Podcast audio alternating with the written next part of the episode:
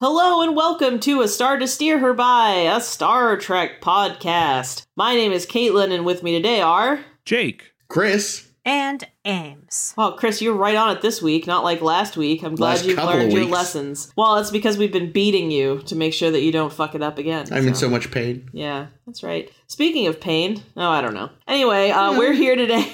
There's an O'Brien episode coming. oh, poor O'Brien. There are. Uh, we're here today to to do episode two fifteen. Um, Oh boy. I know, and we're going to talk about not to throw you all off with a little change here, but we're going to do two episodes of Deep Space Nine. We're going to talk about Honor Among Thieves and Change of Heart. Change of Heart had me pretty fucking anxious, I will tell you.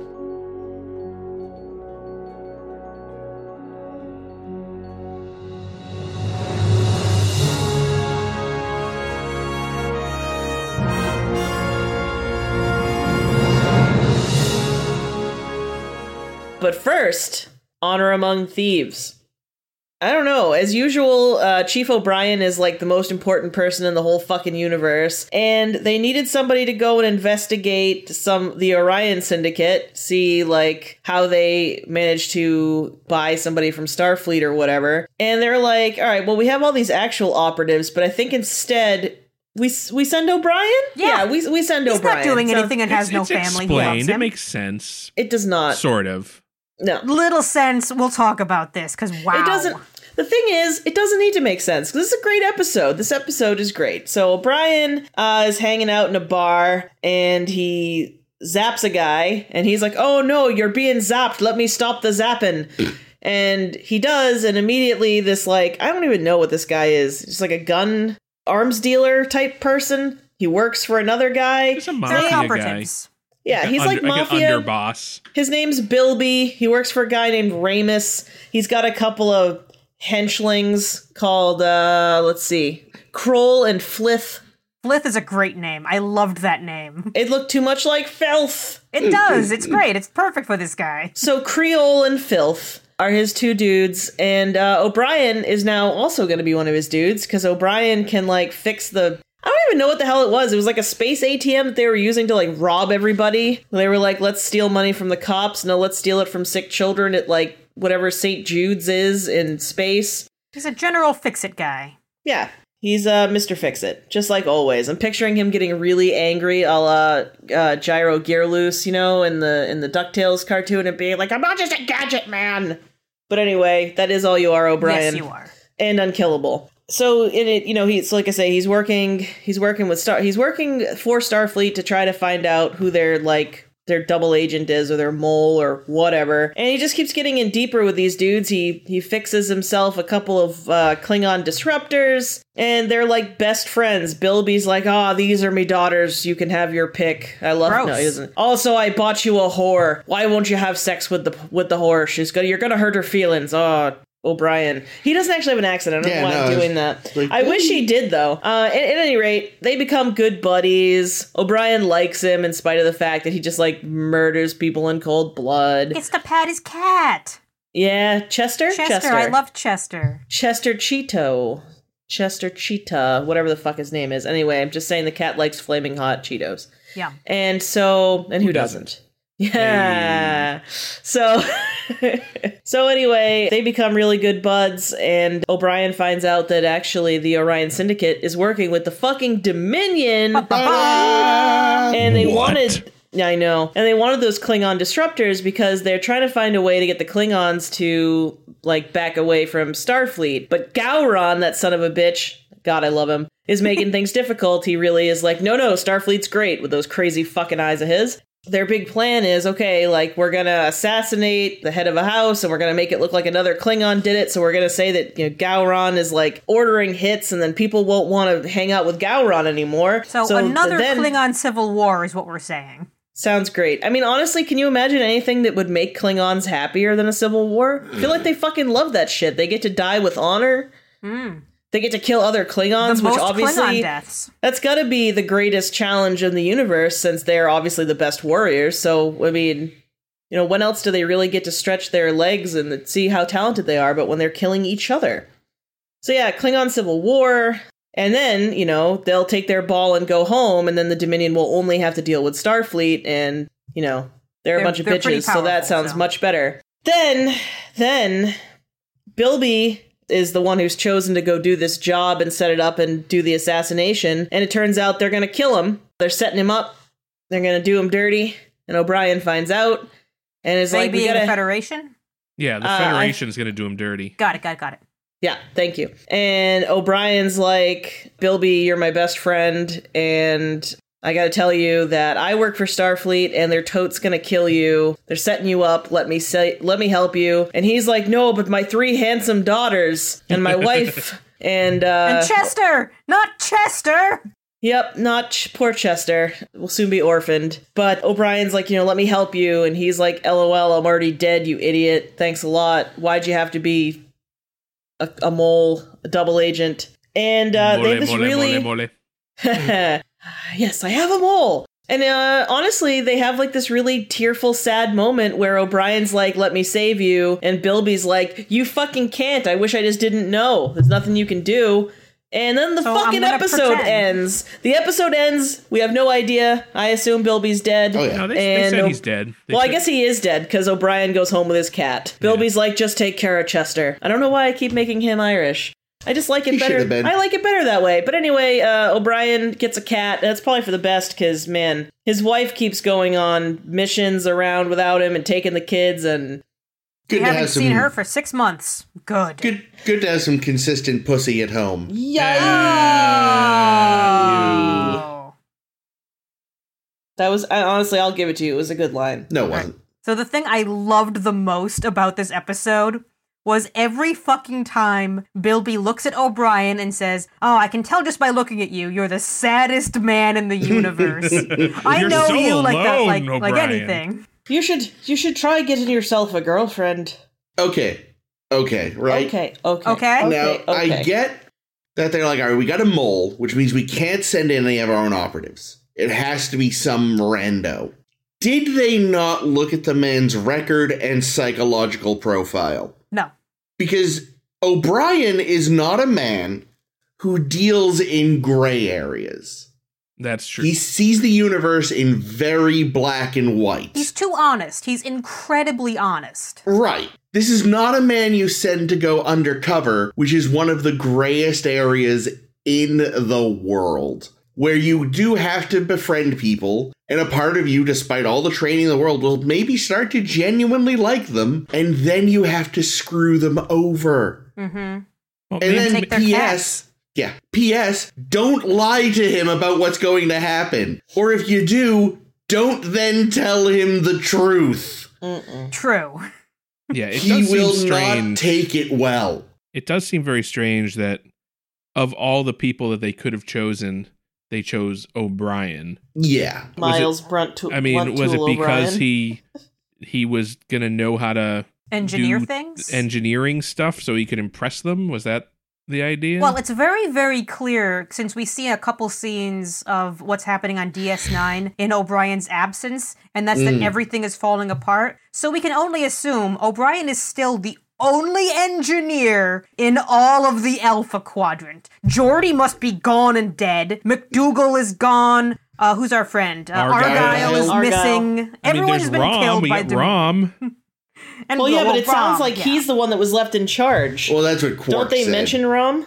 that's what Quark said because he- of how badly everything's Oh, been going. oh, oh, well, that's good enough for me.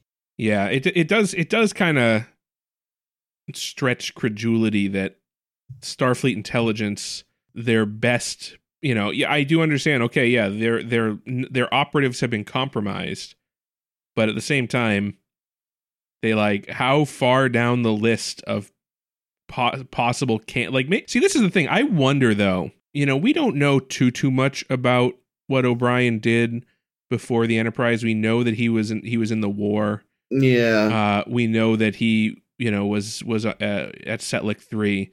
He was a I mean, maybe he transporter was chief involved for a in while. some kind of military intelligence for all we Maybe. know. Ah, I'm gonna You know, doubt Maybe. that. You know, may, like maybe he does have some experience here. Now, if this was an Argyle episode, I'd be right hi- right behind it.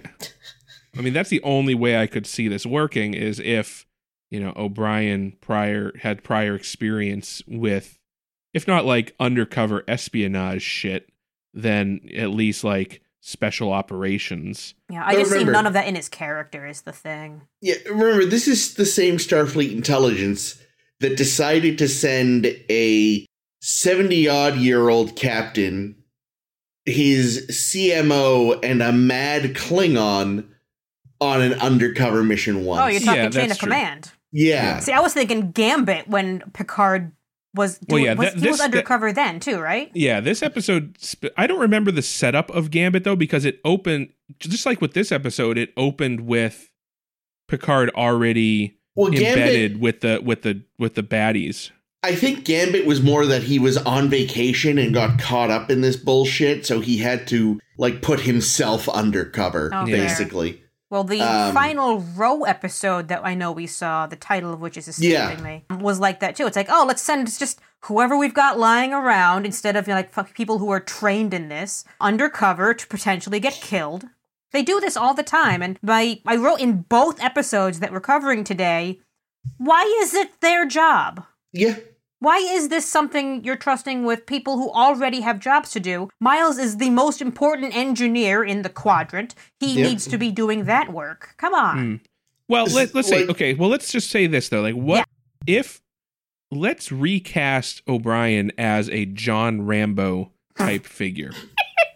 Like during the war, he was like part of an elite infiltration force that like you know did all kinds of shady behind the scenes shit, and he's like an elite killing machine.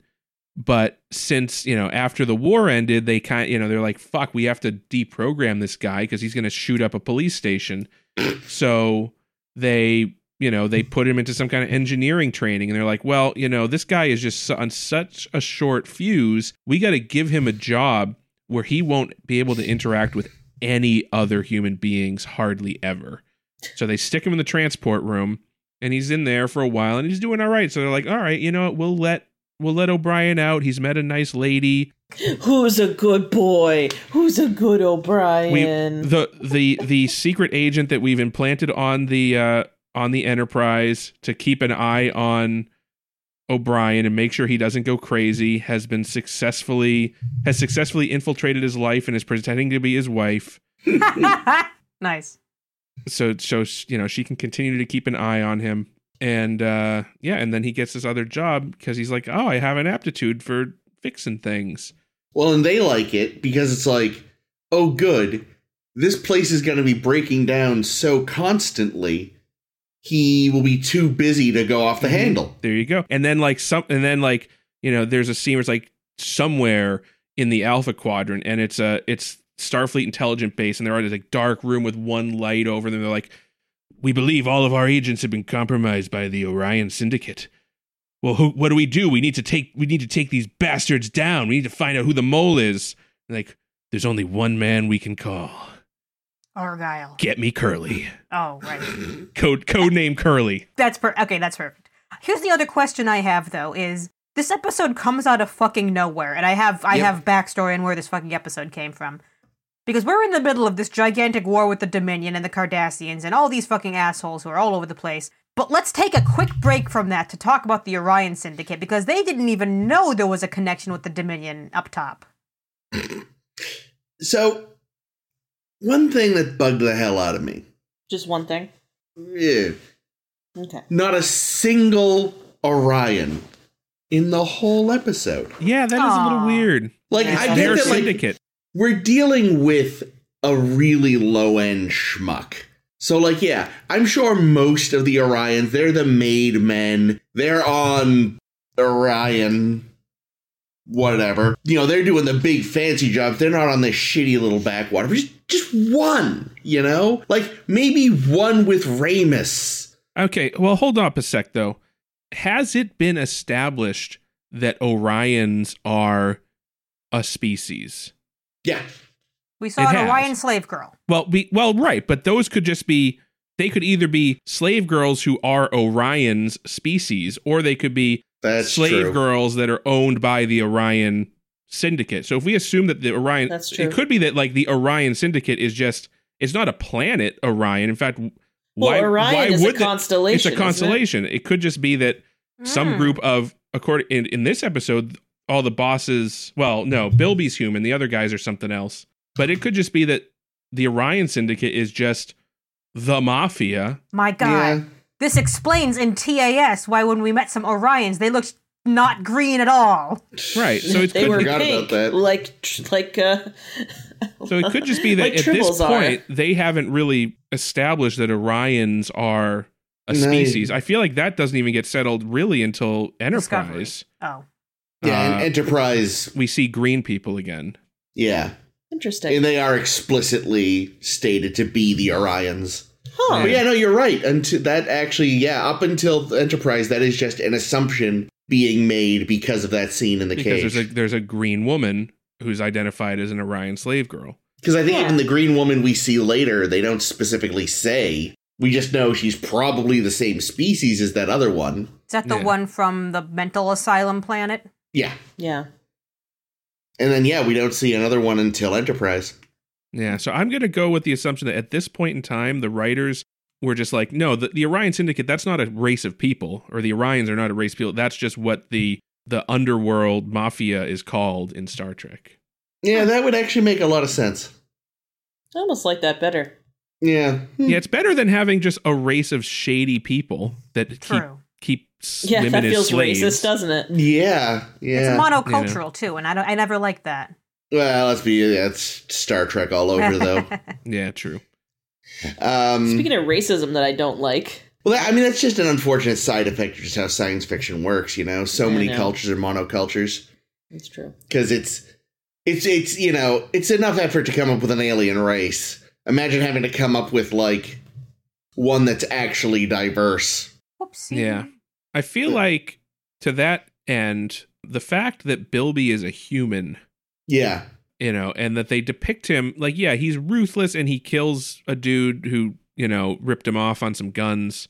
but yes, he's a gun runner. I mean, Yeah. I mean, he's a, he's he's clearly a bad dude, yet where the episode goes so far out of its way to make us sympathize with him and make Mhm. us feel like, oh, why he has poor a cat." Bilby, he's oh, he should have And You know. successfully for me, I was I was definitely like, oh, well, Bilby. yeah, because he's got a family. He he has a kitty that he's nice to. He's friends with He's got O'Brien. like three kids he's nice to. he tries to like get O'Brien laid, which obviously he needs. True. Yet, you know, yet at the end he, you know, kind of pays for his crimes in in one way or the other. yeah, it is. It's you know, my my point about Orion's aside, he is still very clearly just some kind of nobody within the organization, largely. Hmm. He's answering to a man clearly much younger than him. Like, this is as far as he's going in the organization. You know, like, he's getting all excited. Oh, I'm getting ready to be moved up. Stuff's changing. Like, this is like, I don't know, there's kind of a. Even this isn't the best example because they were still a little higher up, but in Goodfellas, there's like the three of them, and only one of them's actually full Italian. So like the other two who are like Italian and something else, they talk about Irish. the fact they they can never be made men. And uh, you feel like that's kind of the case with Bilby. Like he, whatever it takes to be a made man in the Orion Syndicate, he's missing it, and he knows it. But he could still be. Well, a he's a l- fucking terrible judge of character for True. starters. True. But go on. Sorry. But yeah, there is something s- just sort of sad about him, you know? Speaking of things that are sad about Bilby, this is actually very sad because they originally cast a different actor in the role, and they were like very, very excited. It would have been like this veteran ca- uh, actor uh, Charles Hallahan, who they were so excited looked a little like Cole Meany, and they were like, "Oh man, we could play into that. It could feel more like a father-son dynamic, and O'Brien could kind of see him as a father figure, and that would be very interesting." And then the betrayal at the end would be that much more impactful but the poor guy died a couple days before shooting of a heart attack. Oh no, Ugh. that is so they sad. they called in their their second choice basically, who di- who said, "Okay, I'll, pl- I'll play the role in uh, Hallahan's honor," and Wow. it's very sad. so what you're saying is he didn't have the stuff to make it in the mob, and he only had the stuff to make it in this episode because the other guy died. It was okay. I liked his acting. Oh no, I thought he was great. I'm I'm I don't actually mean anything by it. yeah, I'm just curious what that extra bit of oomph would have been to like see a, mu- a, a different relationship between O'Brien and Billy would have been cool. Oh, it would have been amazing. Because I feel like it was already there in some ways, anyhow. You know what I mean? Like, even if that's not, even if they weren't pushing it as hard, it did kind of feel that way.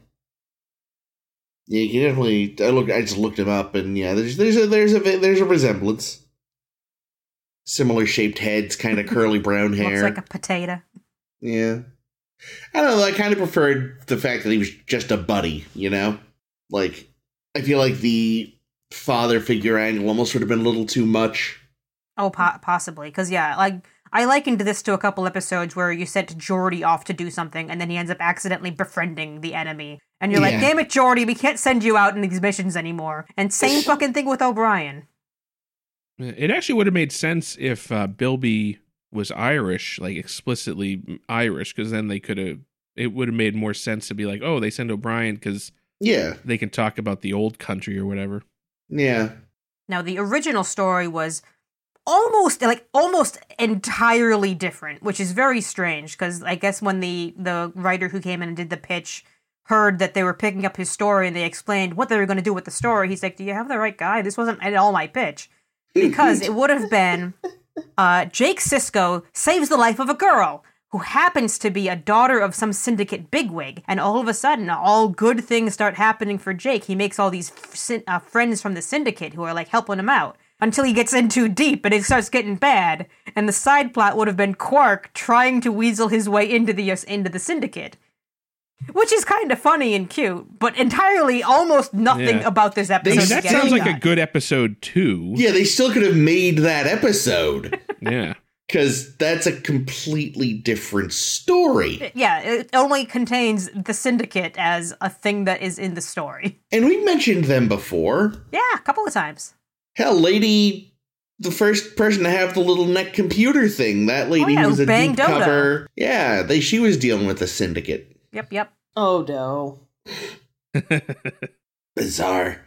Yeah, for me, this one was like, you know, this was, it was fine, largely. I thought it was entertaining enough. They did, Caitlin pointed out, there really were, like, kind of over egging the pudding on, like, you know, oh, yeah, I, I swore for you, and oh, ha, you know. if you- Oh, yeah. if I you'd- witnessed for witness you. for over this and over guy, again. you'd be dead next to him, and blah blah. Like we get it, we we, we get it. He stuck his We're neck not out. dumb. We all got it. Thank you. But that last scene uh, did up the average a little on the episode itself. I think it was really well done. It was a nice scene.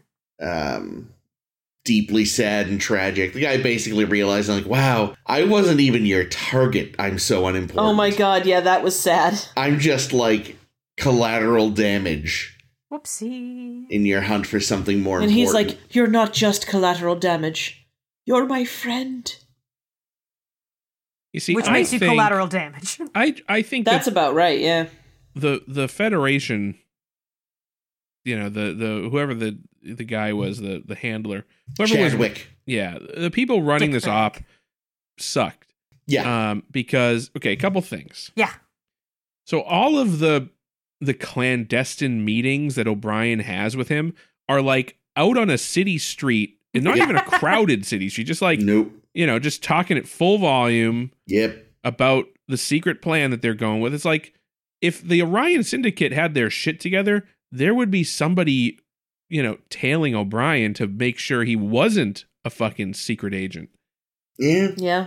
Yep. Um, and then the next thing, it's like, okay, so Chadwick tells O'Brien, oh, yeah, yeah, we're going to arrest Bilby and he'll go to jail and, you know, but he'll be all right, which fine. Why didn't they just do that? Like, they knew that they were going to go to, you know, that Listen, he- you, you never changed your mind? Come on. Like they could have like what they do when the FBI does something like this, they bust down the door and they arrest everybody, including their undercover. yeah. They make it look like no, we had a bug in the ceiling the whole time. Yeah. We knew what was going on. Mm. They don't ex- they don't blow the cover until much much later. Was So they the could have answer that, done they that. wanted to know what the Dominion's involvement was and because they didn't realize that before? But yeah, but they did once at the point where they had the plan to go and inv- and assassinate the Klingon dude. That's when you spring the trap and Yeah. arrest everybody, and then you know, a you um, you know, you don't you you um You don't have to kill Bilby. He Yep. can just be arrested. You can interrogate him and Oh, yeah. find out more about the inner workings of the organization Yep. potentially. And yeah, and you can protect him and his family and his cat. and his cat. His three handsome daughters. And I you know don't that. have to let him know that, O'B- like, you could just be like, yeah, O'Brien. You could even, dude, you got fucking phasers. O'Brien could get shot during the during the during the the the, the storming the the the raid. Pulling can be a like, muck well- time. Yeah, you'd be like, well, O- uh, well, O'Brien died. Nothing Sorry, unusual Bilby. there. True. Yeah. it- mm. Starfleet intelligence is very bad at their job. terrible. Terrible. Absolutely Real terrible. Yeah. bad. Well, again, they keep having you know O'Brien come and act as their intelligence. And Obviously, they're not doing great. Nice.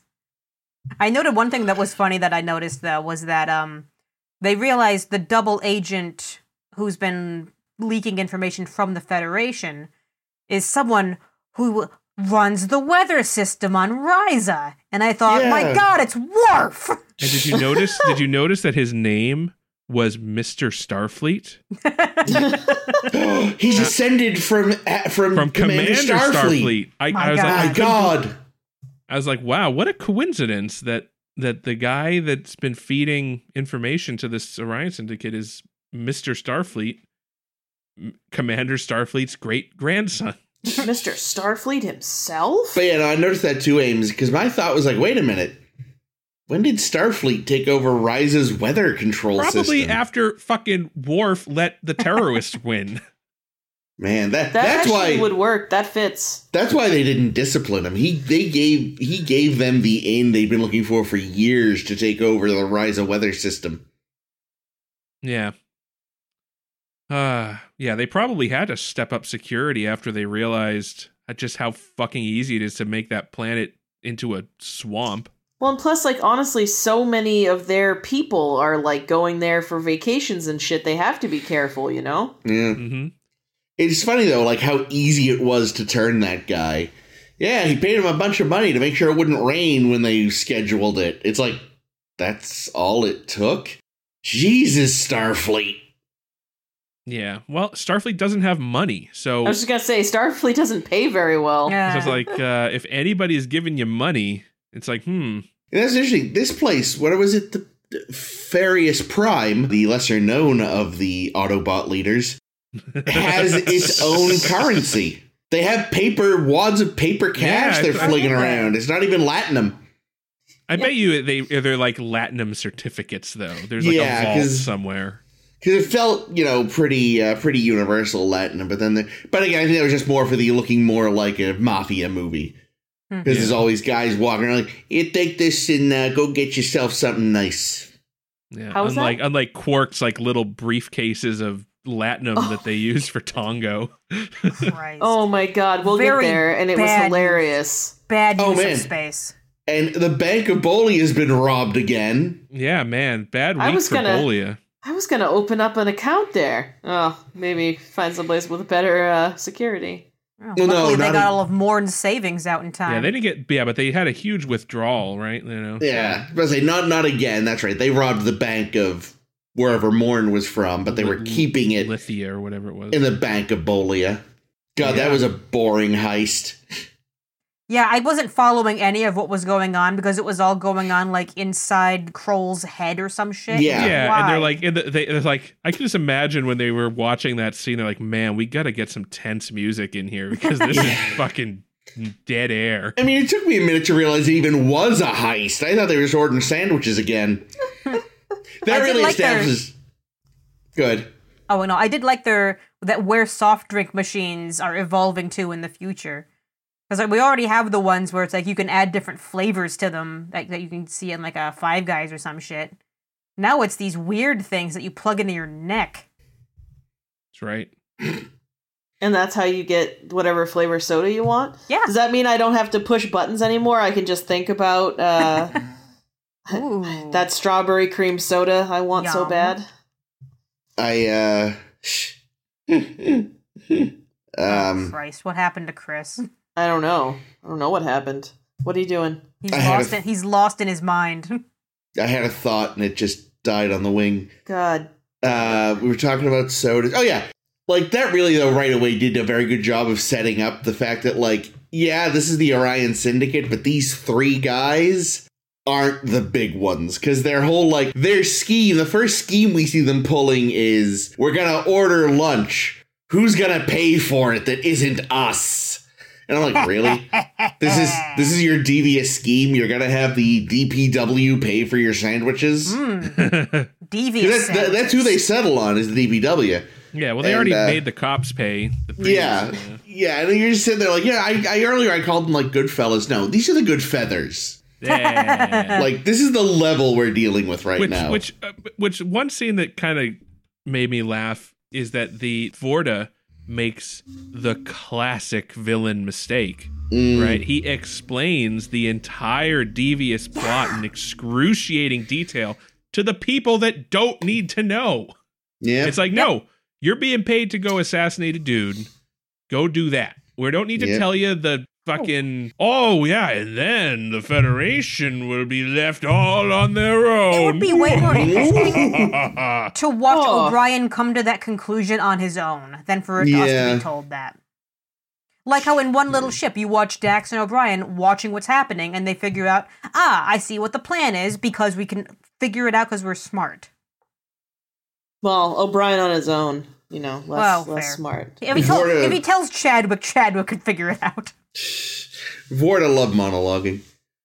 Um. Yeah. The real irony there was that the ambassador was almost killed by his own coils that's true. Curses, coiled again. Because they got the coils from the From- Klingon ambassador. I gotta say too, call, calling the head guy Chadwick. I get it was like you know, yeah, that sounds like a shitty bureaucrat name, but now in this day and age, it's like it's the Black Panther. yeah, it's like Chadwick Boseman, and suddenly it's a tougher name than it used to be. Oh. He sounds I like was he thinking should it be like sounded a. kind of like secret agenty though. Like, yes, Chadwick. he sounds like a Mm. Teddy Ruxpin. Yeah, yeah. It's got a James Bondy feel to it. And man, speaking of which, how fucking pissed do you think Julian is that when Starfleet needs a secret agent, they show up at Deep Space Nine and they get O'Brien? Yeah. Hey, Because Julian could not keep it cool. That's the problem. Oh. Julian would be flashing it around. He would have banged the prostitute. He'd be the archer of Starfleet. Yeah, he'd he'd he'd be in that bar in a full tux. oh yeah, And telling people he's a secret agent and who he works for. Like, that's Yeah. what I mean. Like, you know, he would take a trip to Whore Island. Yeah, see, that's what's great though. Is Bilby still would have befriended him? Because and the guy's been like, Bilby, what the fuck are you doing? It's like, come on. You think an actual secret double agent's gonna be sitting there in the bar all day saying, "I'm a secret double agent"? Bah! Now he has a new accent. He's got it on his face. Gabagool, give me some of that Orion Gabagool. Oh, slapping alien mozzarella. Yum. Uh, Ah, You yep. know what I mean? And I don't. I don't know what I mean. But yeah, this was an interesting episode. Again, like Starfleet intelligence, terrible at their job. Yep. Did not read the psych profile on O'Brien. it's like you remember that time? Remember that time where he uh, told the Prime Directive to go fuck itself and almost caused a Yeah, but that's how you make captain around here. intergalactic incident with our first species we've met from the Delta Quadrant because he was mad about their hunting practices. This is the guy you're gonna send in as a mole, like. Listen, O'Brien did nothing wrong. No, he didn't, but he is not the right profile for this kind of job. He is too. Like, what do you think of his morality? Because there's bits of it which are not great. He has a very specific one, it is very black and white. This is not a man who deals in vagary. And now he's stuck with a cat for the rest of his life. No, 'Cause there's Keiko's no gonna way. make him get rid of the cat immediately. No. Yeah, has- but she's never coming home. She left. He He, has- doesn't realize it yet. Already shipped that cat off to the Verzhenkos. Oh, Actually, yeah. why are the maybe. Rezhenkos? Because 'Cause they they, wind didn't- up with their They roots did. cast offs. They take over the, all the orphans. I think you should give him to fucking Data. That's what I I Aww, think he should s- send him off to, you know, be with his family. Which, by the way, there's, there's a wife and two kids. think. Oh, I thought that there were three. I thought he was like, "These are my daughters." and No, there was no, no, just that three was kids. one of them was his wife, Oh well, and I think it was a boy and a girl too. I think Hmm. I thought it was three girls, and it was all his daughters. But uh, whatever. Who cares? Uh, The, the, only cat thing was I the want. prettiest one. That's Yeah. correct. Uh, the one thing that I that I like literally let me go. Oh fuck! Rewind that. I gotta write it down because it made me so uncomfortable. There's that scene where uh, what the fuck is the the dickhead's name? Uh, Uh, Gelman? Gelman. Yeah, The they're Vorta? chatting with Gelman about Bilby's last big score here and the, the big job he's going to do that's going to make him a made man. And uh, Bilby's like, yeah, yeah, whatever you need. And he's like, so accommodating. Reminds me of a Jem Hadar. And it just made me have pukey feelings because it just felt very much like, oh, yes, just like that race that we created and enslaved. Nah. Gross. I don't know. It just made me gag. But it was a great line, and Gelman gave it really well. Oh, as a side note, though, uh, Ames, you made a note here that says uh, this is the Vorta we remember from One Little Ship. Yeah. First of all, I did not remember him from One Little Ship because. But He is showed that up the on one the that screen for all of ten seconds? is this the one that Justice thought might have been played by Iggy Pop? Yeah. yeah, but he is not Iggy Pop. Iggy Pop was uh, Yelgren. Yeah, I know he wasn't. I know he wasn't Iggy Pop. I remember that conversation. I just I wanted to make sure that I was thinking of the right guy. Yep, Yeah, that guy. same guy. Cool. Yeah, it was I a wonder. fun I episode. kind of and it made wonder me if very like sad. considering how little he did in one little ship, it kind of makes me wonder if, like, while they were filming his scenes for this episode, they're like, "Hey, let's just get a, let's just, we need a Vorta for one little ship to say something on the screen. Let's Mm. just get this actor who's already in makeup. and Yeah, we've already costume. got the headpiece Hmm. on him. Let's just get him up against a a blank wall and film him saying some shit. Mm. like to say think that they like ran him through all of the possible things that could have happened. It's like uh, Dana Hmm. Carvey and like Gerald Ford has been you know died today, whatever. yeah, But instead, it's the Vorta version. All right, is that are we done with that one? Yeah, think literally we- all of my other notes are Chester, I love you. So Yeah, Chester was a very pretty kitty. We all love Chester. Well, that sure was an episode. Up next, the the episode that made me the most anxious of any episode ever. really, I Change was of so heart. bored.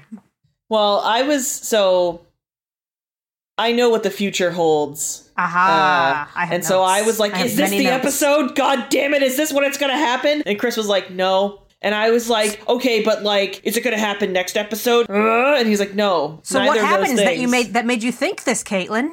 Well, I can't say. I don't want to get. I don't want. I don't want to tread too close to spoilers about season seven. but uh, in Change of Heart, Worf and uh, well, we got two. We got two plots. We got two plots. Ish, a You know plot what? and a half. Let's talk about the half plot real quick because it's Yeah. it's cute and silly and stupid. So in uh, plot one point B, one B, one A point five, whatever. Start eight seven eight nine three two one point five. So Quark is having a really good run of wins on the old Tongo board. He beats Dax. He beats all his Ferengi friends. Where do those Ferengi guys come from? How are They're the they staff, still playing games with him? Oh no, he's been reinstated. Oh, that's right. I forgot. All right, fine. So anyway, so he's been he's won like what 207 games or some like Six. 206 games. At the top He of the wins the episode, it's 207th. 206. Oh, I thought you were going to say no, he's only won 6 games. I was like, "No, I know Kaiser. it's more than that. The fuck are you talking about?" Well, anyway, yeah, Quark doesn't fucking stop winning. And O'Brien is incensed by this for some reason and is like, you know, why why do I why do I keep going down the rapids of the same river, dislocating the same shoulder over and over, crimson and clover? It's to visit Uh, Julian in Medbay. That's why. That's correct. But he wants to beat Quark. And so he's practicing his Tongo. And Julian, you know, ta- Bro Brian teaches him the rules of Tongo real quick. And like 18 seconds later, he understands the game better than O'Brien and probably better than 99% of people that have ever played Tongo. And is like, LOL, O'Brien, you suck. You're never going to win. And O'Brien's like, okay, but what if we have a training montage where I teach you how to play Tongo and then you whip Quark's ass? And that's what we do. Oh, Bashir learns Tongo and he goes to challenge Quark. And uh, he's actually doing really fucking good. And then Quark's like, well, I'm getting close to losing. Time to start using the old mind games on this fucking human. So he's like, wow, that Dax, he, she sure is married. She sure isn't having sex or loving us, huh? Am I right? And Julian's like, yeah, that is right. And then Quark's like, well, I win. Bye. and that's that. So we get to another another season seven type thing. We get to we get to get that little hint that uh, Bashir is still hung up on Jedzia. Makes and more sense than Quark being hung up on Jedzia. I don't know. Shrug. I think I, the thing is, is I think Quark. I think Quark cares about a lot of things more than he pretends to. Like, I kind of feel like he's the kind of character where we just really never know where he stands. Like, when he kisses Rom because he's glad he's not dead, I mean, I know you would think, well, yeah, they're like brothers or whatever, but I still, I was never really sure if Quark just liked having a punching bag around or if he honestly loved his brother, you know? And I, I feel like you could say that about anything Quark cares about. I think that he doesn't really let on. So, truthfully, maybe he is carrying a big old torch for Jadzia. I don't know. Maybe we'll never know. We- Maybe we don't need to know. Hmm. But anyway, uh, at the very least, we know Julian is. I mean, like, duh, though. I mean, like, obviously. Especially because, I don't know. Julian's Still the- not. I we feel still like doing the summary. yeah, this is still the summary. I feel like yeah, sorry. So anyway, that's that's the that's the 1.2 plot, whatever the fuck. Plot 2.0. The real plot is that Jadzia and Worf are they're going to go like pick up a defecting Cardassian cuz they want his info, I guess, but they can't just beam him up. They have to they have to beam down or they have to land on a planet that seems to be infested with albino Burmese pythons and lizards and things that Lizard are planet. attacking them. Jem'Hadar's. Yeah, and then of course Jem'Hadar's, and so they have a fight with, and they want this guy because he's defecting from Cardassia. It's his last chance to get away, and he's probably got lots of info. And they're like, "We really like info, so come get it." But uh, the Jem'Hadar attack and our girl Jadzia is like critically injured. Like, well, they missed your they missed your organs, but they shot you with an anticoagulant, which means you're never going to stop bleeding. So good fucking luck. And we still have And- like three days of marching in the jungle to do, so hmm. Yeah. And so every time we see them, Worf is like, "Oh, you have your blood pressure's down 20%." And I'm like, "You can't be down 20% more than once probably and have it be livable. Like this seems like really bad. 20% seems like too big of a number." So eventually, you know, Jedzia is like obviously gonna die and Worf's like, "Well, I got to go finish the mission." And Jadzia's like, "Yeah, you do." And Worf's like, "I mean, it's really important." And Jad's- Jadzia's like, "Yeah, I, I know. You you really do. Go right ahead." And Worf's like, "Because I mean, I could get in big trouble if I don't finish this mission." And Jadzia's like, "No, like I really get it. You should you should do what you have to do. Like I'll be right here." And Worf's like, "All right, bye." But he can't do it because he's actually, it turns out, like a really, as Chris put it, much better husband than a boyfriend That he's just really good at taking care of you know wanting to take care of Jedzia. So he uh, spits in the face of his his orders, which is wild. It's really not warfly of him. And he scoops Jedzia up, and they get the fuck out of there. And the probably huge piece of shit asshole Cardassian that they were gonna save, he gets killed. It's really too bad, actually, but it's not. Fuck him. He's probably garbage. Like really, who cares? You know all the information we could have got from that guy? Yeah, but fuck him. Um, and so they get home, and Jadzia has surgery, and she's okay. Thank God. I was really, really getting freaked out. And and Cisco's like, you know, Worf, uh, as your captain, I gotta tell you, you really, you're really fucked up back there. You, uh, you really blew it. I mean, you went back for her, even though we had to finish the mission. And Worf's like, yep, that happened. And then Cisco was like, but like on the DL, I would have fucking done the same thing. And, and then uh, Julian bursts in and says, Jedzia, I still love you. and then she fucking flatlines the end, the end of the episode, the end of Deep Space Nine. It's all fucking over. Uh, so, really funny story. Oh no. That's really funny, but it's pretty funny. I remembered the Worf getting a dressing down scene. Mhm. But in my mind, I had put it at the end of the Riza episode. Oh. So, so in there's that- no consequences from that episode. Yeah, that's like we got to that episode. There were no consequences. I was like, wait, what? What does Worf do that causes that dressing down? And it's like this, this. Fuck you. I mean, I don't know. He deserved a dressing down. He did fuck up. Like, But like, here's the Got a thing. man killed. Here's the thing, right? For reasons two people that are in no way like trained for this sort of thing.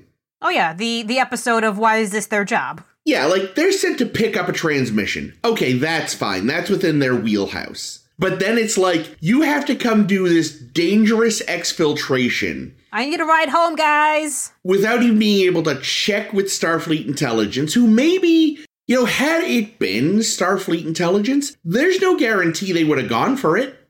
You know? Like, if there's one thing intelligence people want with their sources, it's to keep them there as long as possible.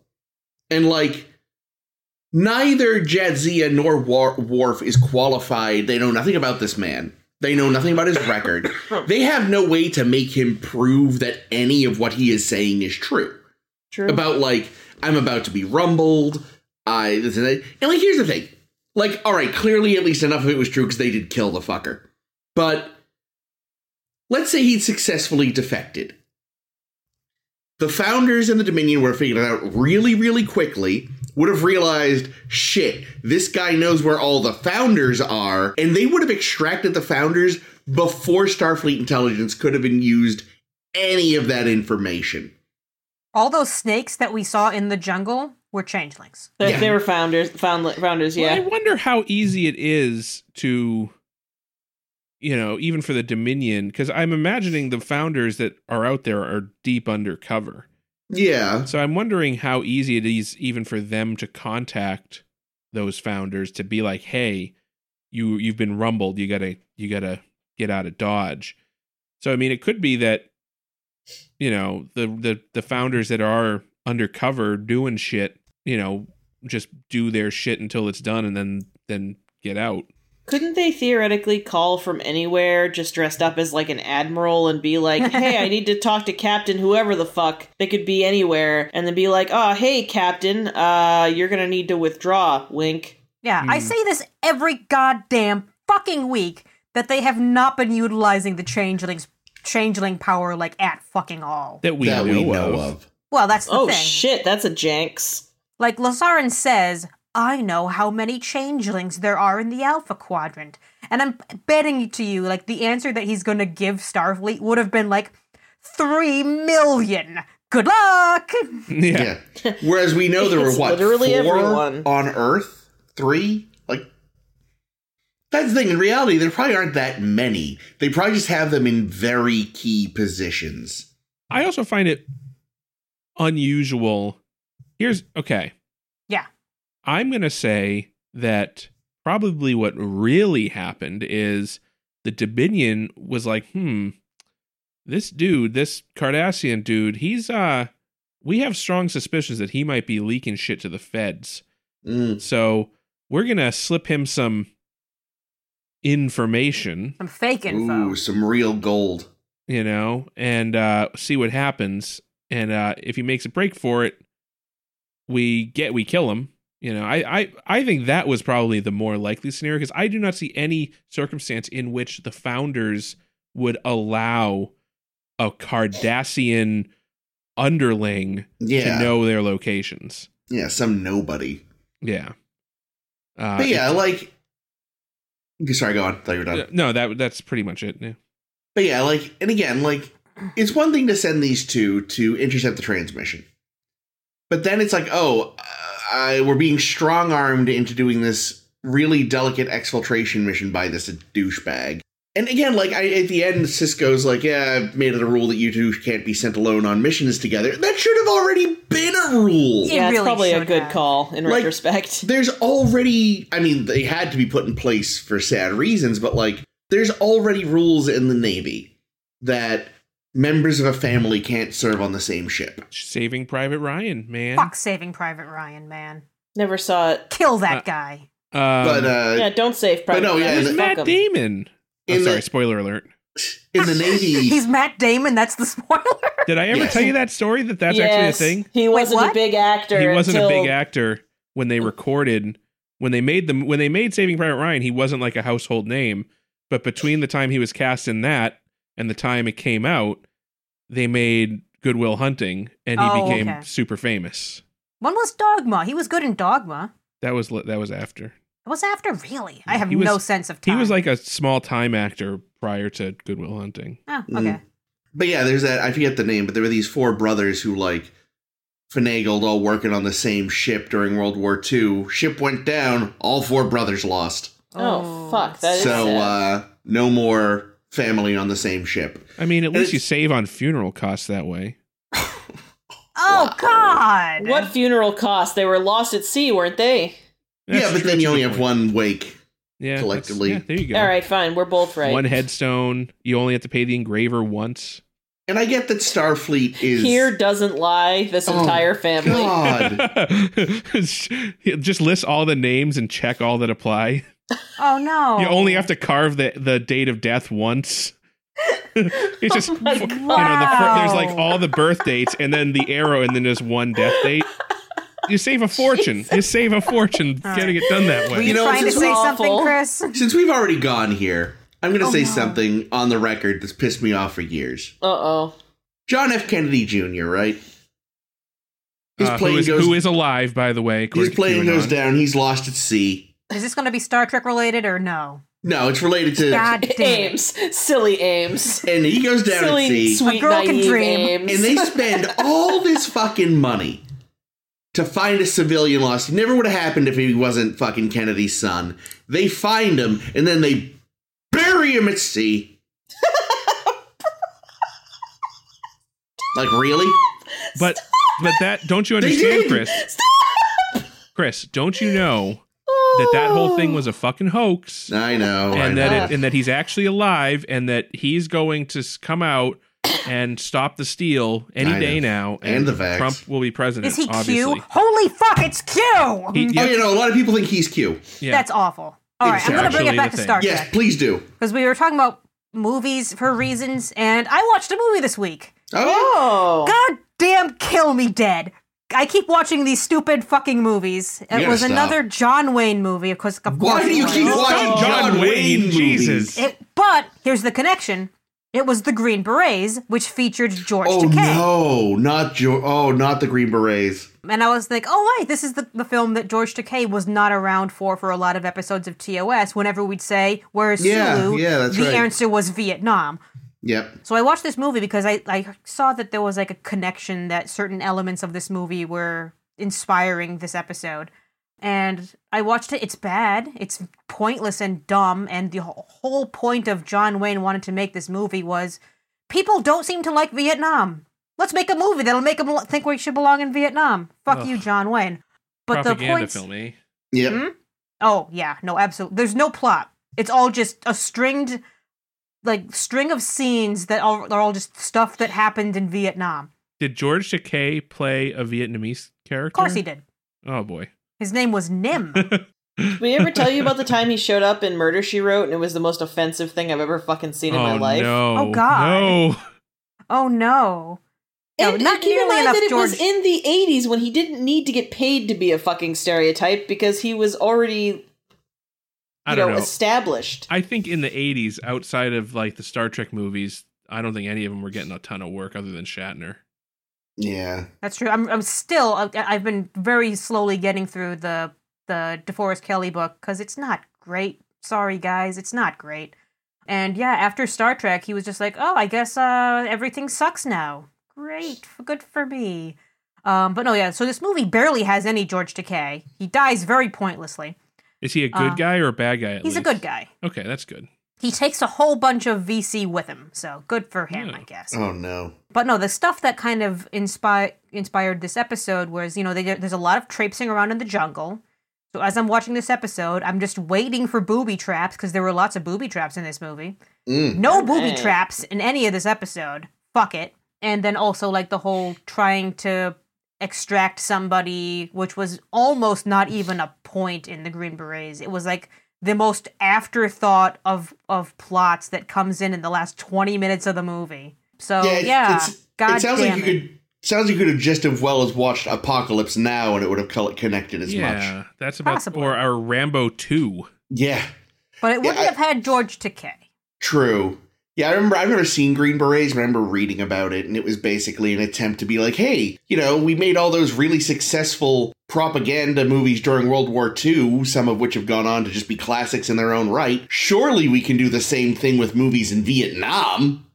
It's Actually, I on ca- uh, Roger Ebert's one one of his worst uh, movies lists. I um I'm sorry, I just called it Rambo 2. The actual title of the film is Rambo First Blood Part 2. That's right. That's Weird. right. Yes, it is. But yeah, no, you know, Worf finally doing the right thing. Orders For go all fuck the yourself Wrong reasons. for all the right reasons. Oh. So, like I said, better husband than boyfriend. Well, honestly, yeah, I agree though, you know, they Better did, husband the than episode at least Starfleet did a officer. good job of explaining why it's the two of them on this mission because number 1, initially it was just supposed to be to intercept, you know, to, they thought they were just getting a transmission, the yeah, just get a exfiltration. phone call. They can do that. Yep. Uh, Kira says like, "Oh, the Defiant's gone, and the other runabouts are out. So it's kind of you know, you guys are the last of the Starfleet folks aboard. So good luck. So we know it's the why it's the two of them. Did and they take then- a although it roundabout or could've- the Defiant? Although it could have been fucking roundabout. Curly. Like Okay. Curly was there. Why did they send him? because he He He was was still busy fixing shit. Yeah, being sad over Bilby's death. Yeah, he was still catching up on work orders. yeah. Or they tried. He's like, look, look, I got a nose for this shit. Something's gonna go hooey, and I just did hooey. Send somebody Um, else.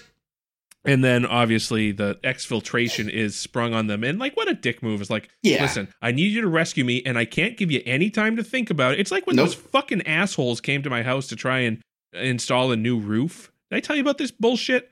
These sons of bitches show up, door to door salesmen. They're like, oh, it looks like your roof's shit. And I'm like, yeah, it's kind of shit. And they're like, all right, well, here's a really overpriced quote. Uh, they kept you. They kept. They stayed in our dining room for like Oh three yeah. fucking hours. Awful, awful. Yeah, they did this long fucking sales spiel for like an hour and a half or longer. And then at the end of it, when I'm finally like, okay, just give me the fucking quote. They give me the quote. It's no shit, no kidding, twice as much money as I was expecting a quote for this to be because I have a general idea of what this stuff should cost. So it's twice as much. And then they say to me, not fucking kidding, they say, well, that's the normal price, but if you agree before we leave tonight, We'll charge you twice as much. we'll we'll knock off like 20%. And I'm like, well, I'm not going to make and and I, when I say I'm talking in the tens of thousands of dollars, right? Like more than a car. And and I'm like, well, I don't make financial decisions on the spot like this. And they just wouldn't take no for an answer until finally I was just like, well, listen, I really have to ask you to leave. And like they were kind of pissy about it. And they're like, well, you know, you're, you're I don't. And then I remember, you know, I uh, you don't have to go with our company, but really take it from me as a fucking expert in roofs that uh, you got to get this fixed. You're you're in serious danger. I was like, fuck you. What is that? A threat? Yeah. Um. So and then they fucking called me the next day. The boss, their boss, apparently is like, I am the supervisor. I'm like, okay. And they're like, listen, we're willing to extend to you for one day extra only the special price that you were offered. I'm like, I don't want to, I'm not making this decision, okay? And then, like, they were hounding me for weeks Yep. with the same shit. And every time they'd leave a message, I stopped answering the phone. They'd leave the message and say, okay, well, you know, the introductory price that we offered is going away. It's not going to be there much longer. And like, fi- you know, fi- at one point I picked up, I'm like, listen, I got, I got another company to do it. I'm not Hmm. interested. Go away. Anyway, And I did a fine job. thank Good you, job, Chris. Chris. Thank you, Chris, for stapling some paper to my roof. It was so fun. I almost died. It's really soggy up we there. have a very steep roof. anyway, but that's what it made me think of. I was like, listen, Yeah. this guy should get hired by that fucking roofing company because Yeah. uh, Yeah. if he weren't dead, He I don't know. deserved See, it. I thought I thought this was this was it was a matter of they are Starfleet officers. This is their job. Is it their is it their job to make this decision? In this case, yes. Should it be? God fucking no. But it was their job to get this stuff from this guy, and then I guess them getting this guy wasn't a logical enough leap for me to be like, yeah, they should get this guy because he's their secret agent and they need this information. Dominion War, all this, all this shit. So I, it, it didn't bother me at all that it was a good idea to save this guy. He was a jerk, but that's fine. I'm a jerk. I do think though that w- You're not a genocidal jerk, though. like maybe there's always like a buddy system, but if I were in the situation, if I were in Worf's position, I would have ordered Jadzia to stay on the ship. Yeah, Uh, maybe. Not just because of for safety reasons, but just because like they've landed the a fucking Federation starship on a hostile planet yeah, that's true. and just- Somebody really should and have just stayed. left it there. and it's what yeah. a two day You know, walk remember out, where we two day parked. walk back. Yeah. You know, so like she could have stayed on the ship, and if there was problems, or like if the Jem'Hadar found it, she could defend the ship perhaps a little bit. Or if like they got killed while they were doing this, there would just be a fucking ship there that the that the Jem'Hadar would be like, oh look, free fucking ship full of intelligence. and meals ready to eat. Yeah, yeah, I mean they're they're lucky they sent a long range ship and not just like a shuttle. He'd be like, "You have to come get me now." We literally can't. We max out at warp two and have no rations. like, yeah, yeah. So honestly, like u- unless there's like a policy where you always have to have a buddy, really it should have just been Worf going out there. yeah. Uh, I 'Cause can I- see a policy where you should have a buddy, though. yeah, Yeah. But like I, I j- ugh. like this whole thing was just so badly bungled. Like what mm, why mm, yeah. I again, we wouldn't have a story. But I mean, like we always say how like every ship should have a lawyer. Deep Space 9 especially should have a Starfleet intelligence field office. Mm-hmm. And it should- there should be permanent spies there. Well, I think right now in the middle of the war, their their populace has been decimated, so this is what's left. Well, there should also just be. I think we've also said this a lot. There should just be starships there. Like, Yeah. the fact True. that a runabout and two officers was all they had to send out. Well, that honestly, in this case, when it's like you're trying to be kind of discreet to what you think is just going to be pick up a little signal and come home, that maybe yeah, let, let's just send a little thing and not a full ass ship. That's This is why you almost need suspicious. A ton more defiance because they yes, can they can cloak, they can do more shit, and yet there's still just one of them. Well, that no, we know only of. only the Defiant can cloak. yeah, The other Defiant class ships cannot why not? That's dumb. because because Well, the they deal is Romulans just- only gave him the one cloak. yeah they Yeah. bo- they borrowed that cloak from Oh, the shit. Romulan government. and they made promises which they broke. I'm actually then- surprised the Romulans haven't taken it back yet. And then we never saw Tarul again. nope.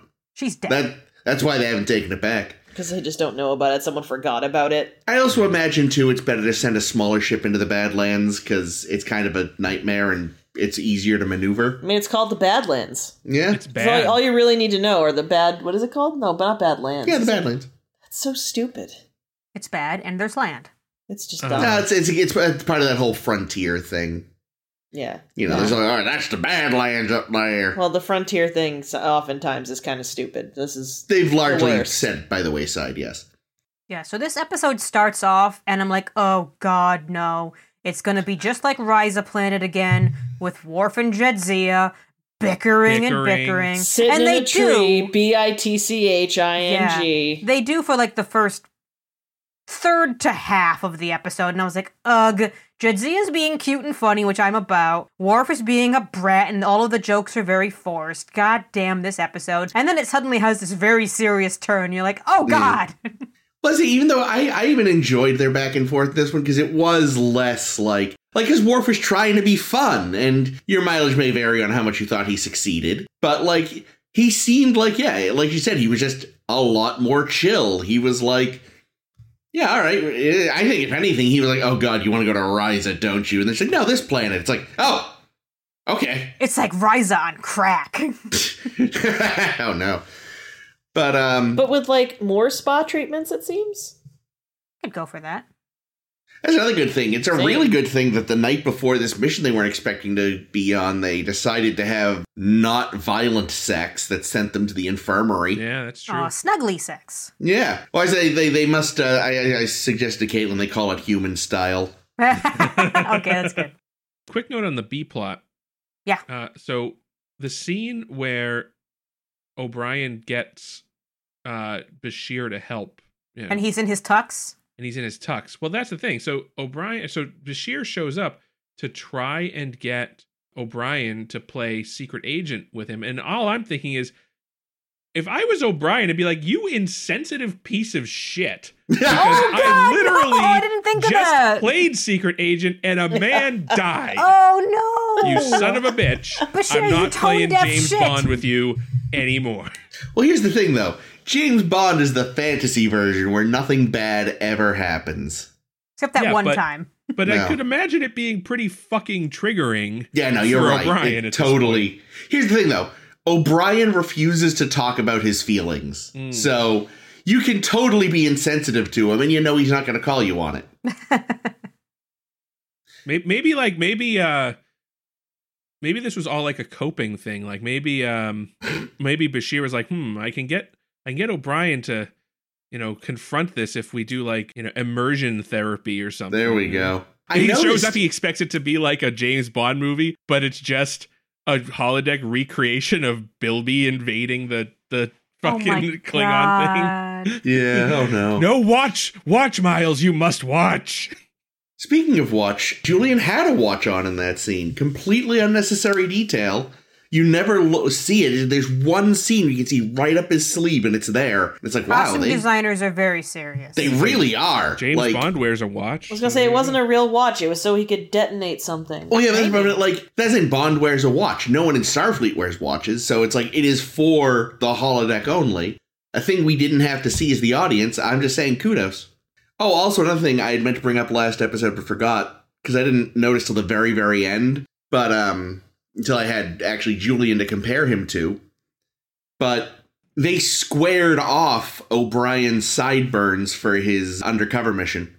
oh, wa- after his his makeover, Jake is showing us a watch for, for some Oh, reason. it's his golden eye That's watch. the GoldenEye watch. The golden Nice. I watch got the 007 hologram on. I got this from Nintendo Power. Well, Oh, and it's Sweet. got the uh, it's got the health bar and the shield and the, uh, The body the armor shield bar. body armor bar on the Yeah. side. Yeah, Very nice. Please take a photo. I feel like we've featured it before, haven't we? Maybe. It's not the first time we've seen it. But yeah, they squared off O'Brien's sideburns because in Starfleet, of course, you have pointy sideburns. Ah. right. no, I and That found would have I been a found dead the giveaway. good job, Jake. I found the O'Brien and and Bashir learning to play tango montage just kind of repetitive and clearly going for jokes and I was done with it because like they do a couple of times like a- at least twice O'Brien wants Bashir to play tango with him and learn and learn tango and for the first time it's he gives him the, the list of the rules Bashir takes one look look at the list of the rules and says okay deal and then later on, it's like, oh, Bashir, you're the one that should do it because of all these reasons. And then one of the whatever the final reason was, Bashir says, mm, mm, okay, deal. And I'm like, God damn it, same joke twice. Fuck you all. Yeah, I that whole plot was unnecessary. It was kind of s- yeah, it was kind of silly. Like I think they were very clearly trying to do uh the lighter half of this episode, and then Ronald D. Moore has basically said like, I made sure to stop the B plot like at like the midpoint of the episode because then things were going to get very serious. Yeah, and I didn't want silly Ferengi shenanigans making the whole thing like feel like whiplash. See, the That's problem is because it ended so early, I kept expecting there to be one more scene Oh no! because normally there is more. Yeah, he, he likened it to another episode. Um, uh, if you guys remember, Life Support, which is the one where Barial dies, Mm. and he says, "Man, I did a really shit job with that, with well, balancing that with the B plot because Life Support fairly serious. Barial is dying." Uh, and the B plot was Nog and Jake have a bad blind date. Yep. Oh yeah, I forgot Mm. wow, about that. I forgot that was that episode. because it doesn't work with the other plot at all. That was a bad idea. But yeah, like I don't know, if you're gonna just have to cut it halfway through because it's too tonally inconsistent, maybe just cut it. Yeah, I think there could have been a better way to do it. They had a, an original, entirely different B plot, which would have been. I know I mentioned before, like originally there was going to be a plot somewhere with Rom's first wife, Prinadora. Oh yeah. That would have been this episode. They were like, okay, Prinadora's going to come back. She's going to want to be part of Nog's life. But in the end, it's all going to turn out to be a giant con because Prinadora's a bitch. And they decided not to Okay. go that route at all and do a different B plot entirely. yeah, I mean I don't love that plot, but you can see how it works in that it would be about relationships. Which is really, Yes. despite all this talk of spies, the A plot was really about relationship. Yeah. So, like, it would have made more sense. But I also, I don't know. But I do wonder how many times does Worf get a pass? Oh, so many. Every because fucking like time. he has fucked up so much, like eh, that, like they're still not gonna give him a formal reprimand or something. Like well, Cisco mean, the- says, "Well, you're. It's really unlikely that you're going to get a command of your own one day." And is that even what Worf wants? it's what Michael Dorn wants because he's been talking about a Captain Worf show for True, true. decades. Has he really? Oh yeah. I would really watch wants that to do show. that. Why didn't they fucking give it to him? I don't know. Sons Um, of bitches. I mean, the thing is, they they kind of hand wave it this time as being like, we can't formally reprimand you because that runs the risk of giving away too much of our intelligence infrastructure. Mm, true. So like that that was the excuse at least this time, which is better than say the Riza episode where there wasn't even an explanation. He just got away with it. Mm-hmm. So the other thing I wanted to talk about this episode. Oh, just minor side note. This is the 500th Trek episode. Whoa, wow. Oh, cool. Wow. Yeah, but the thing I wanted What to an bring up anticlimactic 500. was uh this is the the at this point Terry Farrell knows she's not coming back for season 7. At this point Terry Farrell knows like she has not extended her contract. She's going to be gone. She requested if you want to kill off my character, just do it in this episode. It'll work fine. It'll have an impact for Worf. This was a good place to do it. But they decided not to. I forget why. They decided to let, let her kick around for a while longer as we will see. Yeah, Chris Uh, and I told won't me spoil that. that. when it happens, it's going to piss me off. So Oh, yeah, I'm it's a already looking terrible- forward to that. I got having, and we'll, we we we can discuss this when we do the season wrap, I'm sure. But I think the death here would have been far more impactful. Oh, interesting. than See, what the first actually thing ended I up wrote- happening. the first thing I wrote is okay. So at this point, Jadzia or um, Terry Farrell knows she's not coming back. So the one of the first scenes we get of her in this episode is her naked under a blanket, and I'm like, this is how they treat her. This is why she's leaving. You fucking idiots. ah, Because it was like sex pestery basically that drove her away, right? I think that was a, a very large element of it. I like. I think we're gonna when we see her leave the show. I think I'll be able to find more info on it then. But yeah, Berman was a fucking prick, and I can't stand it. Now that he like is literally no longer involved with Star Trek at all, I really hope like All the dirty laundry comes out to air. yeah. I mean, like, a lot has, I think. We've got to watch What We Leave Behind, What We Left Mm. Behind, whatever the documentary ep- uh, episode is. Yeah, I when wouldn't this gotta, is have all I gotta over. say, I'm totally pissed that she's gonna leave because they've successfully made me give a lot of a shit about Jadzia. Oh, yeah, and, Terry And- Farrell's acting is like, whoa now. Like, this episode, So she much was better. rocking. Yeah, she stepped up a lot. Chris also told me that the next the next Dax is not a great actor, so I was like, great. oh, but So- she's cute. I don't care. Fucking Terry Farrell is gorgeous, divine. You're gonna give me cute to replace divine. Also, we finally got past this awkward doesn't know how to act stage with Terry Farrell. I don't need to do it again. Hmm. I don't know. I think I, I, think, hope they cancel the goddamn show. Oh wait, I'll, I'll be interested to see what you think of of the new Dax because to me she's got kind of like Tilly vibes. So um, that'll be interesting. I can see that. yeah. Well, Tilly has only successfully won me over by I don't know what. So if she's just Tilly without any of Tilly's like uh, Uh, Tilly's a better actor. well that too, but I mean without uh but her um without any of Tilly's redeeming qualities, I'm going to hate her. Hmm. Cuz my initial feeling about Tilly was wow, really don't like this annoying bitch. And then they gave her something else. So depends which stage of Tilly Mm. we're talking about. Stage 1 Tilly. Mm-mm. Oh. Yeah. I- Overall, though, I mean, I, I did. I, I have my issues with kind of the the thing that got them there, but overall, I, I liked this because I liked watching Worf be like having finally got the sticks out of his assholes. Uh, the sticks out of his assholes. Yeah, I kind of also loved seeing the pr- the progression in the Jadzia makeup or like lack of makeup or like, you know, looking sickly makeup. Mm. Oh, yeah, I think they they did did a a good really job good of that. awful. there were there were the points like, wow, she really does look like she is this close to death. Yeah, they did a great job. And When I say there she was- looks awful, I mean as intended, not like wow, what a bunch of garbage. Like it was really good. I was kind of wondering, you know, it's like, is this a, maybe this is how Klingon ritual relationships work? Is like when you're courting, you're kind of a dick. Then once you're actually married, you become a big softy. Because I just think of like Martok with his wife. Oh, yeah. they're cute. It's like Does maybe that's what Gowron they- have a wife? I don't know if she Oh, if he man. does, they've not mentioned her. The luckiest lady in the quadrant. you know how they say couples start to look alike Oh, after no. enough time together. Oh no. I'm they just say picturing that? a woman with like eyes like his, Oh no. and like who knows who got it from which one, but they both got them now. what is he then? Married to a fucking pug? No, no, that's Mr. Peanut Butter. Oh no, you know what they say that about dogs as well, though that like a- a- animals and their owners. Yeah. So if he doesn't have a pug, he's really missing a step.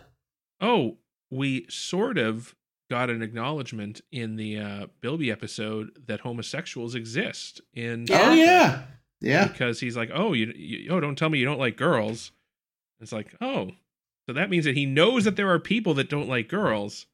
Therefore, either that or it could just be asexuality. I don't know. Mm.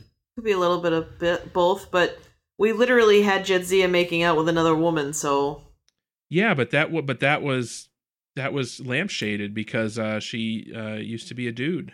yeah, I don't know. I think all that proves is that Trill, or at least Jedzia, or or at least Dax, is just pansexual. I don't think it actually disproves homosexuality. I don't know. Yeah, I just I mean it's just interesting that Star Trek, Yeah. you know, it really took until Discovery oh for god. gay people to have proper representation in Star Trek. Yeah. or even They're- igno- or even acknowledgement of I know the fact existence. that they. I, I'm pretty sure they still probably say Sulu is straight. Oh, I was No, actually they no, don't because- no, in the movie- 2009 Kelvin, he's gay. That I was doesn't just count. gonna say that. That's a different Sulu. oh you're well, saying that but George it doesn't Takei's mean that- Sulu They never said he was gay. They've never played that Sulu as gay. George- He's gay. George Takei himself did actually go on record saying he he thought of his Sulu as straight. interesting Yeah, he Yeah. makes several references in TOS to ladies, so hmm. or Yeah. So and he, possibly TAS as well. But when you say it's a different Star Trek, I mean you're right, Ames, but it still is acknowledging homosexuals in Star Trek. That's and it's true, that's also true. it's it's the same character it's just I don't know; those a quirks different are not at version all the of same. that character well, and that's a good point too, because if you're suggesting that like one universe's Sulu is gay and the other isn't, that's really kind of weird because it suggests things about sexuality, such as yes, catastrophic events could change it, and I just don't think that's true. You think you either are or you are not. And Well, if It's you are- Mirror also- well, Kira. is is Sulu younger or older than Kirk? Because if he's aren't they, older like- than Kirk, then it's literally the same person. If he's younger than Kirk, then he was born in the Kelvin use- I universe. think in universe he's supposed to be younger. I don't know about real life. That, Oh, no, They're in They're real like life, he's think- he's, younger. yeah, because Shatner just turned ninety, which It's fuck. insane. Because like, I want to take that little care of myself and make it to ninety. It must be true what they say about only the good dying young, eh? hey, I mean, you have to basically split the difference and go. I don't know. Maybe he's bi. Hmm. or maybe Um, it's just none of our business. I don't know. No, that too.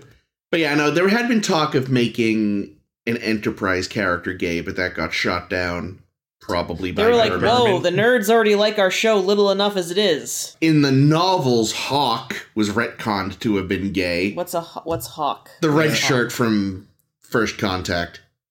The, The poor, guy, the, the guy that gets assimilated and then yeah, s- Yeah, tries he's to he's kill wearing a Worf. he's he's outside. He's wearing the big helmet mask, and he turns, and you see he's all Borgified. Oh, yeah, the pilot. I vaguely remember Yeah, that. He's like the guy that's like, wait a minute, y- you're not a part of the main cast yet. You seem to be having a exceptional amount of uh, Lines. screen time and lines. Well, and he was a, a moderately well-known actor too, so it's just like, yeah, Yeah, okay, you know. But but yeah, then it's like, oh yeah, red shirt. yeah. Like, Ne- is it Neil McDonald? Does that sound right? McDonald or Something. McDonough, one or the McDonough other. sounds Yeah. right. Something, something like that from Tin Interesting. Man Yes, and White Dwarf. yeah, Cool. and the Chun Li movie.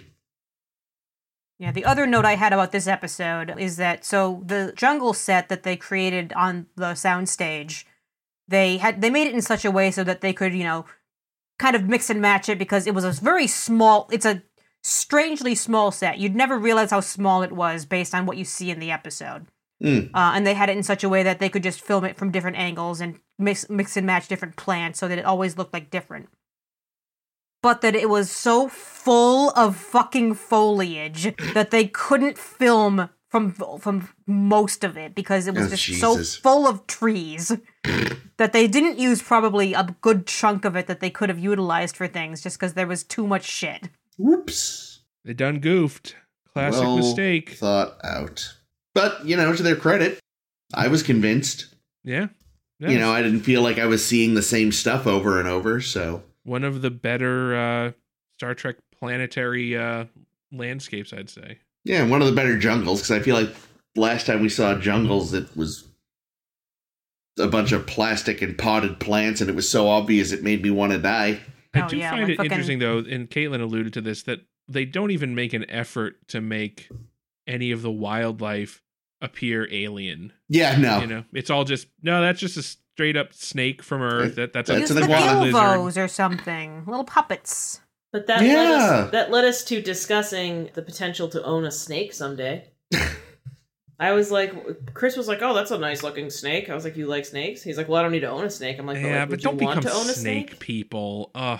I just I I Oh, come on! I'll get a snake. I'll grow a rat tail. I just can't I have a hard time Put a with the couple idea Oh. of Confederate flags on the front yard. owning anything that has to stay in a tank.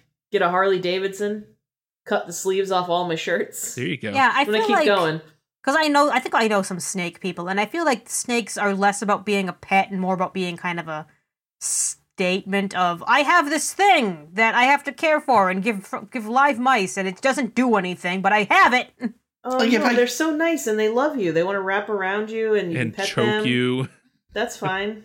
They're practicing choking you. There's a reason they're called a constrictor. They will constrict you. Anything else on these shows? Guess not. Yeah, no, they were both fine. They both had glaring flaws, I think, in that in just the sense of them. So Yeah, Like, it's oh. it's Sorry, go ahead. no go for Chris. it.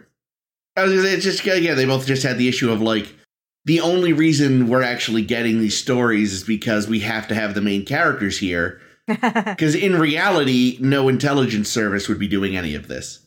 I I find it interesting, and and I actually kind of appreciate that the Cardassians' uh, racism ends up being justified because he's like, I can't believe I'm leaving my life to Ah, a Klingon, and then the Klingon abandons him and he gets killed. You know, Wow. though, I really hope his last thought was maybe I shouldn't have been a dick to the Klingon. That's also true. Oh. Wouldn't have made yeah, a difference. true. Self but- self fulfilling prophecy much. Yeah, seriously. Also, Worf probably could have just been carrying Jedzia that whole time. Using her as a weapon. If he if he thinks he's the strong giant Klingon, he'd have just carried her. Mm. The Batleth, the Matleth, the Mateleth. I mean, if she here's the Damn other it. thing too. If she had just at the point when she got shot, Macleth, rather. if she had just gone back to the runabout Mm. at that point, Yeah. Put Yeah. herself in stasis. yeah, she could. Yeah, she could have done that, and they probably would have been had enough time to get the guy. Probably. But I'm glad that guy's dead. Yeah, fuck Yeah, that fuck guy. him. He seemed like a prick. I bet he was given a lot of bad information anyway. Yeah, he Mhm. probably didn't know shit. He just didn't want to die. Yeah, And I- fuck him. The, the information he has is let me tell you about the founder's f- infamous sweet tooth. Every night I have to sneak downstairs and bake him a goddamn cake. The whole the whole Great Link sneaks to another planet for their Oh my God. nightly apple cake. Can you imagine that? Be like, Secret cake. hey, I I know where all the uh I know where all the founders are. Oh yeah, where are they? In the Great Link. Winner. Son if of you a can bitch. find that, you got him. yeah, good. I'm glad he got you, you jerk. Sorry for those Jesus for those at Christ. home. My laughter caused one of our cats to kind of freak out. Probably caused all our listeners to freak out too, you loud bastards. Sorry, but that was too good. Is Uh, that cat shit? Did you just make our cat poop on me? looks like we're you That's bruise not a, easily. it's not a bruise. I think the- this uh, is I gotten think- weird. I think my cat's had a dirty ass and I was just holding him and now I have Oh, possibly cat shit on my arm. All right, So let's, wrap, this it up, so she can clean her arm. Here, you wanna weird. give it a What's happening? This is horrible. Make it stop. All right, well, this has been another interesting episode of A Star is Nearer By. Join us next week for episode 216 when we will talk about Wrongs Darker Than Death or Night and Inquisition. Next week, we'll talk about those two Deep Space Nine episodes. In the meantime, if you uh, would like, you can subscribe to make sure you don't miss any of these, any of the upcoming episodes. We're on SoundCloud, Stitcher, Google Podcasts, Apple Podcasts, and Spotify. You can also find us on Facebook by searching for a star to steer her by. We are on Twitter and Tumblr at SSHB Podcast, and you can visit us at sshbpodcast.com. Uh, we've got all kinds of good shit up there, uh, including season wrap ups, fan fictions, occasional essays about, you know, aesthetics and bad admirals or badmirals, as I like to call them. Not really, I've never said that before, but now it is a thing. I think that's it. I think that's everything. So I have been Caitlin. I am Jake. This has been Chris. And this is always Ames. Quark's winning streak continues, guys. Someone's Yep. got to take him down. Who will be winner? Who will be 208? Me. Me. Probably Jedzia again, Yeah. because she seems to have a gambling problem. Oh. Severe. Bye.